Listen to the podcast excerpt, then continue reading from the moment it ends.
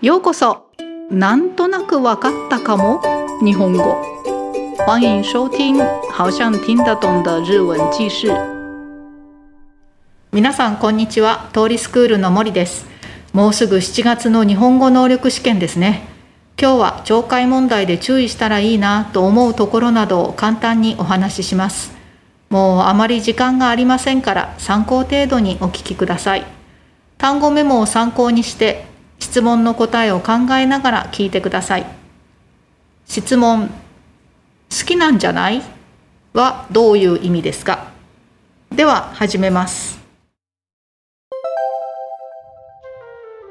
もう知っていることがほとんどかと思いますが、試験本番で気をつけたらいいと思うことをお話しします。まずは最初の問題文をしっかり聞いてください。何を聞けばいいか分かっていると答えを探しながら聞けますから。そのためにも一つの問題を聞き終わったら、すぐに答えを選んで次の問題の選択肢を見ましょう。分からない単語も表現ももうしょうがないです。悩まずに次に行きましょう。選択肢もヒントになっていることが多いです。 エヌスリー ぐらいでしたら、最後にああやっぱりこれじゃなくてあっちにしようというような罠も少ないし、だいたい選択肢を見ながら話を聞いていればわかると思います。 エヌツー ぐらいからはちょっと注意が必要です。えー、最初に問題文がないものや選択肢もない問題は、簡単にメモを取りながら聞くのもいいと思います。そして話は頑張って最後まで聞きましょう。日本語はするのかしないのか、質問なのか意見なのか、最後まで聞かないとわからないことが多いですから。エヌファイブ から エヌワン まで必ずある一問一答の問題などでは、語尾の言い方にも注意が必要です。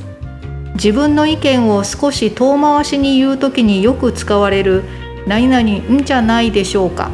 普通体では何々んじゃないという表現、否定のないが入っていますが、話者、話している人が言いたいことが肯定なのか否定なのかは、んの前が大切です。何々んじゃないでしょうかの部分は、何々と思うと置き換えて考えましょう。ちょっと例の会話をしてみます。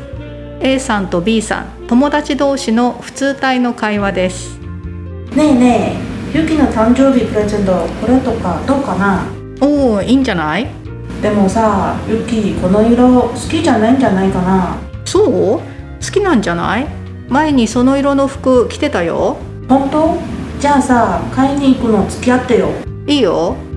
B ちゃんも一つ買わない？ああ、私はいいよ。みっつの何々んじゃないが出てきました。聞き取れましたか？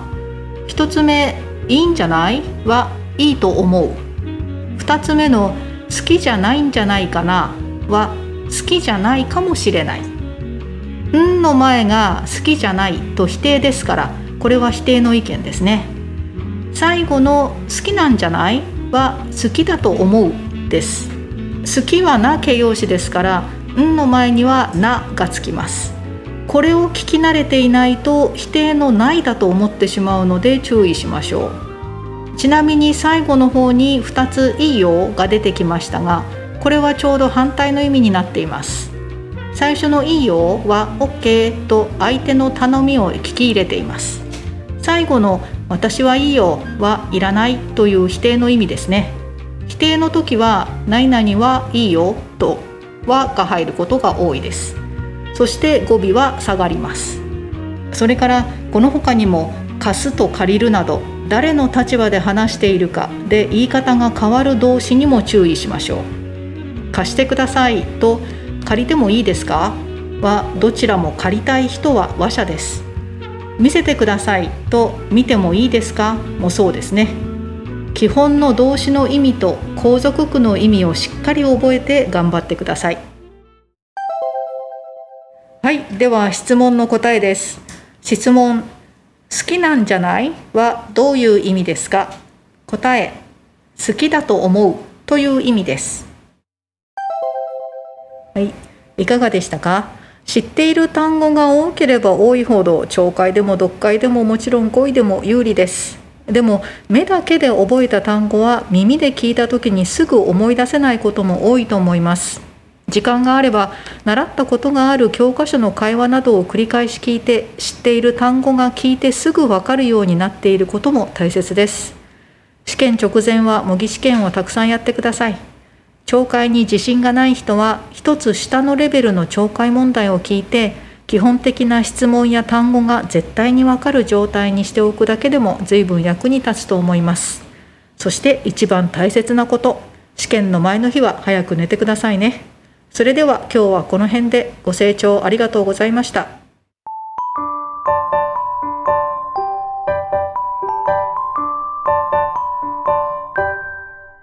那么接下来是这个内容的简单的解说，已经听得懂的人就不用再听了哦。じゃあ始めます。えっと、嗯，我刚刚讲听解考试的时候的注意的部分ですね。まあ大概大家都已经有听过的事情，听已经知道的部分比较多了。まず第一个就是像，诶，每个题每个每个阶段都有。嗯，阶段嘛，每一个程度都有的那个第一大题、第二大题的那种问题ですね。那个就是先讲问题，然后听对话，然后选，呃，然后再讲一次问题，然后选项，啊，选选项的那种题目的话，请注意一定要听第一个第一个问题的部分，因为是这样就知道问题在问什么，就可以边听边找答案，就比较容易找得到正确的。对，为了。为了仔细听第一个问题，听完一个题目，那赶快写答案，然后就准备好下一个题目，这样比较好。嗯，所以呢，呃，一定会碰到不懂的单字或者是不知道的文法，就没办法，就不要烦恼，直接进下一题吧。哎，对，还有有选项的题目的话，选项也是一种提示的，所以就可以边看提示啊，边看那个选项。边听就大概找到答案吧。诶 ，N 三程度的话，应该那那些陷阱也应该很少。陷阱就是最后就前面一讲讲讲讲讲讲讲，最后说啊，やっぱりこれじゃなくてあっちにしようみたいな，就那种啊，还是不要这个，就刚刚讲的那个好了，这个这种陷阱应该很少，所以就边看边看选项边听吧。那 N 二之后就应该会要多注意。然后呢，就没有选项，也没有先讲问题的话，呃，像这种可能比较听长一点的文章的话，就可以边听 memo 边听啊，边听做 memo 边边听边做 memo 也好。哎，那还有就日文，就你们一定要努力专心听到最后一句，因为日文都是听最后一句才知道它是这。在要到底要不要做，或者是这个是问题呢，还是讲意见呢什么的，都是一定要听到最后才知道呢。哎，对，还有像一问一答的那种问题的话，呃，也要注意听句尾的部分。那也常常会出现一种很婉转说自己意见的时候用的什么什么，嗯，じゃないでしょうか？嗯，是不是这样呢？的那种意思，かな。啊，普通题的话，那那嗯じゃない的这种说法啊，这个里面是虽然有否定，但是它的意思是，我是不是这样呢？就是问的方式来讲自己的意见等意思。所以虽然不啊是，所以到底是这个是否定的意思，肯定的意思是要看嗯的前面的部分。嗯的前面否定就是否定，嗯的前面肯定就是肯定です。所以诶，刚刚就讲啊，所以嗯じゃないでしょうか的部分は当作何々と思います。我觉得、我想的意思来想就好了。哎，对，刚刚我有讲了一个一段对话。哎，那我再讲这边，我讲日文的部分，请欧さん帮我讲中文的部分。我再念一次。はい。えっと A さんと B さんね。はい。ねえねえ、ユキの誕生日プレゼント、これとかどうかな。ねえ。Yuki 的生日礼物这个怎么样啊？嗯，哦，いいんじゃない？哦，不错啊。でもさ、Yuki この色好きじゃないんじゃないかな？可是 Yuki 会不会不喜欢这个颜色？嗯嗯，そう、好きなんじゃない？前にその色の服着てたよ。是吗？应该会喜欢吧。他之前也有穿过这个颜色的衣服啊。嗯，本当？じゃあさ、買いに行くの付き合ってよ。真的吗？那你陪我去买嘛。嗯，いいよ。好啊。B ちゃんも一つ買わない？ B ちゃん你要不要也买一个啊？嗯啊，私はいいよ。啊，我就不用了。はい、ありがとうございました。はい。なんか就出現三個んじゃないでしたね。はい。一つ目のいいんじゃないはいいと思う。うん、いいんじゃない。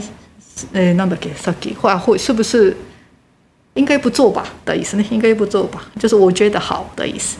啊，第二个好きじゃないんじゃないかな，这个就比较比较麻烦ですが、じゃないんじゃん好きじゃないんじゃないかな，んじゃないかな的前面是好きじゃない，不喜欢，所以他想说的就是不喜欢。でんじゃないかな的部分是かもしれない，或许或许吧，就自己的意见的部分ね。はい、所以会不会不喜欢な的意思。で最後の好きなんじゃないは好きだと思います。好きだと思います的意思。啊，好き是那形容词，所以嗯的前面是必须要加一个那。啊，这个如果我不习惯听的人听到那，就是以为是否定的ない的意ない的意思，所以就要注意听。はい、で啊，最后顺便讲一下，最后有出现两个いいよ。那第一个いいよ是。好哦，可以哦的意思。然后最后讲的私はいいよ是刚好相反，就不需要的意思。啊，不需要这种否定的意思的话，いいよ的前面常常出现私はとか什么东西は，就是常常加个は。でいいよ的句尾是会要下来。はい。で还有除了这些之外，还嗯希望大家要多注意貸すとか借りる。等等ですね，貸す就是两个都是中文的话借的意思，但是就看立场不一样，就不同的单字。像貸してください、借りてもいいですか？貸してください、请你借哦。借りてもいいですか？我可以跟你借吗？啊，どちらも两个都是想要借的人，就是或者。啊，見せてください、请你给我看。見てもいいですか？我可以看吗？也是都是要看的人是或者，这是。てください的时候是对方做的动作，所以对方做动作就是对方的那个动词。啊，てもいいですか？是我可以做什么吗？做的人是我的立场用，所以てもいいですか的话，前面的动词是或者或者要做的动作啊动词来用。哎，所以呢，就是基本的动作的意思跟后续句的意思一定要牢牢记住。啊，这个貸す跟借りる的背的方法。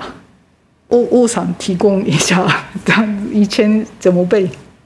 可以用介入跟带出的方式来记忆。嗯，这样就是因为是就那个汉字一样嘛。嗯，就是带出的话带貸す，对不对？啊，借りる介入的话借的借りるか、うんということですね。はい、ありがとうございました。皆さん頑張ってください。